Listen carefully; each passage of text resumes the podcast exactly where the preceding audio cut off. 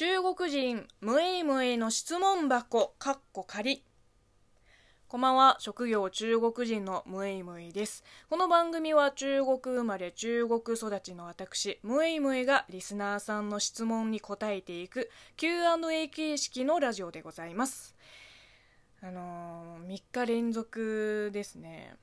家に引きこもって翻訳の仕事をずっとしてたらもう食生活もむちゃくちゃでもう首も肩も背中のこりもやばいです。もう不健康極まりないですね。今手元にある仕事が一段落したらもう速攻整体に行って友達と美味しいご飯を食べに行きます、えー、リスナーの皆さんは日々健康な生活を送るように気をつけてください。さて今日のお便りはラジオネームロンドンさんからいただきました。イギリス・ロンドンから聞いています。おイギリスにいる日本人が日本にいる中国人のラジオを聞いてるってことですね。もうなんてグローバル。え私の日本在住経験のあるイギリス人の友人は日本滞在中に最も恋しくなったイギリスの食べ物は？さてなんて読むんだ？グリーシーチップス。合ってんのかな？もう本当に英単語の発音に自信がない。えー、かっこマックで買える細いポテトフライではなくて油切った太めのポテトフライだと言っていました、えー、また同じく日本滞在経験のあるロシア人はロシアの黒パンだったと言っていました。ムエムエさんや在日中国人の方々は日本滞在中に恋しくなる中国の食べ物などはあるのでしょうか？あの、知り合いの中にイギリス留学から帰ってきた人が何人かいてみんな共通してもう料理の腕が上手くなったって言うんだよね。イギリス料理が口に合わなさすぎてもう結局自炊するしかないって。でそれを聞いた時イギリスの料理もどんだけまずいんだよって思ったけどこうよく考えてみたら米を主食とするアジア人がパンとかじゃがいもとか小麦粉を主食とするヨーロッパに行ったらまあそりゃ慣れないわね。こんな食に執着しない私でも毎日パンとかフライドポテトとかハンバーガーとかはさすがに無理ですね。いやもう本当に日本も米が主食でよかった。やっぱりアジア人のソウルフードは米ですね。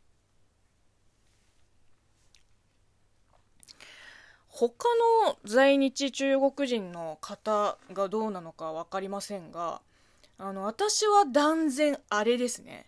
ロースーフンあの広い西と書いて厚生省の名物。で直訳するとタニシのフォーあのタニシのだしスープが入ってるものと入ってないものもあります。まあ初見からすればねとにかく臭いです。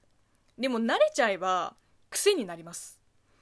で特徴的なトッピングがですね揚げた湯葉とたけのこの漬物。で他にはあのピーナッツとザーサイっぽい何か。あとラー油たっぷりですね。でこの中で一番強烈なのがたけのこの漬物。もうあいつやばいぞ。メンマみたいな愛らしい見た目をしてもう中身がとんでもないです。もうロースーフンの臭みの8割があいつの仕業に違いない。あのスワンスンって言うんですけどもう私人生で初めてロースーフンを食べたのが5年前か4年前まだ北京にいた頃のことで同僚にロースーフンの専門店に連れてもらって初めて食べたんだけど美味しそうだけど臭い。臭いけどあ美味しい。あでもやっぱり臭い。ってずっとこう何かと戦いながらやっと完食できてで昼休みが終わってオフィスに戻って午後の仕事をこうしてたんだけどもう匂いが服とかに染み込んじゃってもうずっと臭かった。帰宅途中のバスも帰宅した後の部屋の中にいてももうずっと臭かった。家帰ってすぐ着替えたのにもうまだ臭い。もう髪の毛にスマホケースにもう全てに染み込んでる。もう強烈なファーストインプレッションでした。もう臭い臭いって言い過ぎてお店に連れてもらったその同僚もあの若干機嫌が悪くなったけどあの後はもうすっかりハマっちゃって通販でインスタントロースー粉を箱買いするほどもう大好きになっちゃいました。日本に来てもう本当に食に関して何の不満もないんですけれどもあれだけはたまに恋しくなるんですよね。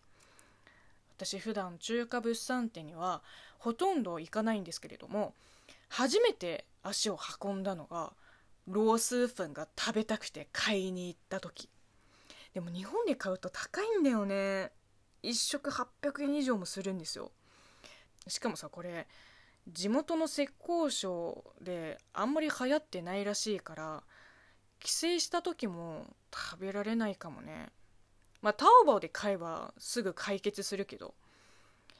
気になる方は、えー、一度だけでもいいから是非試してそして感想を教えてください。というわけで今日はここまでです。よろしければ再生画面の下にあるいいね笑顔ネギの連打をお願いします。質問やギフトもお待ちしております。ではまた次回お会いしましょう。バイバイ。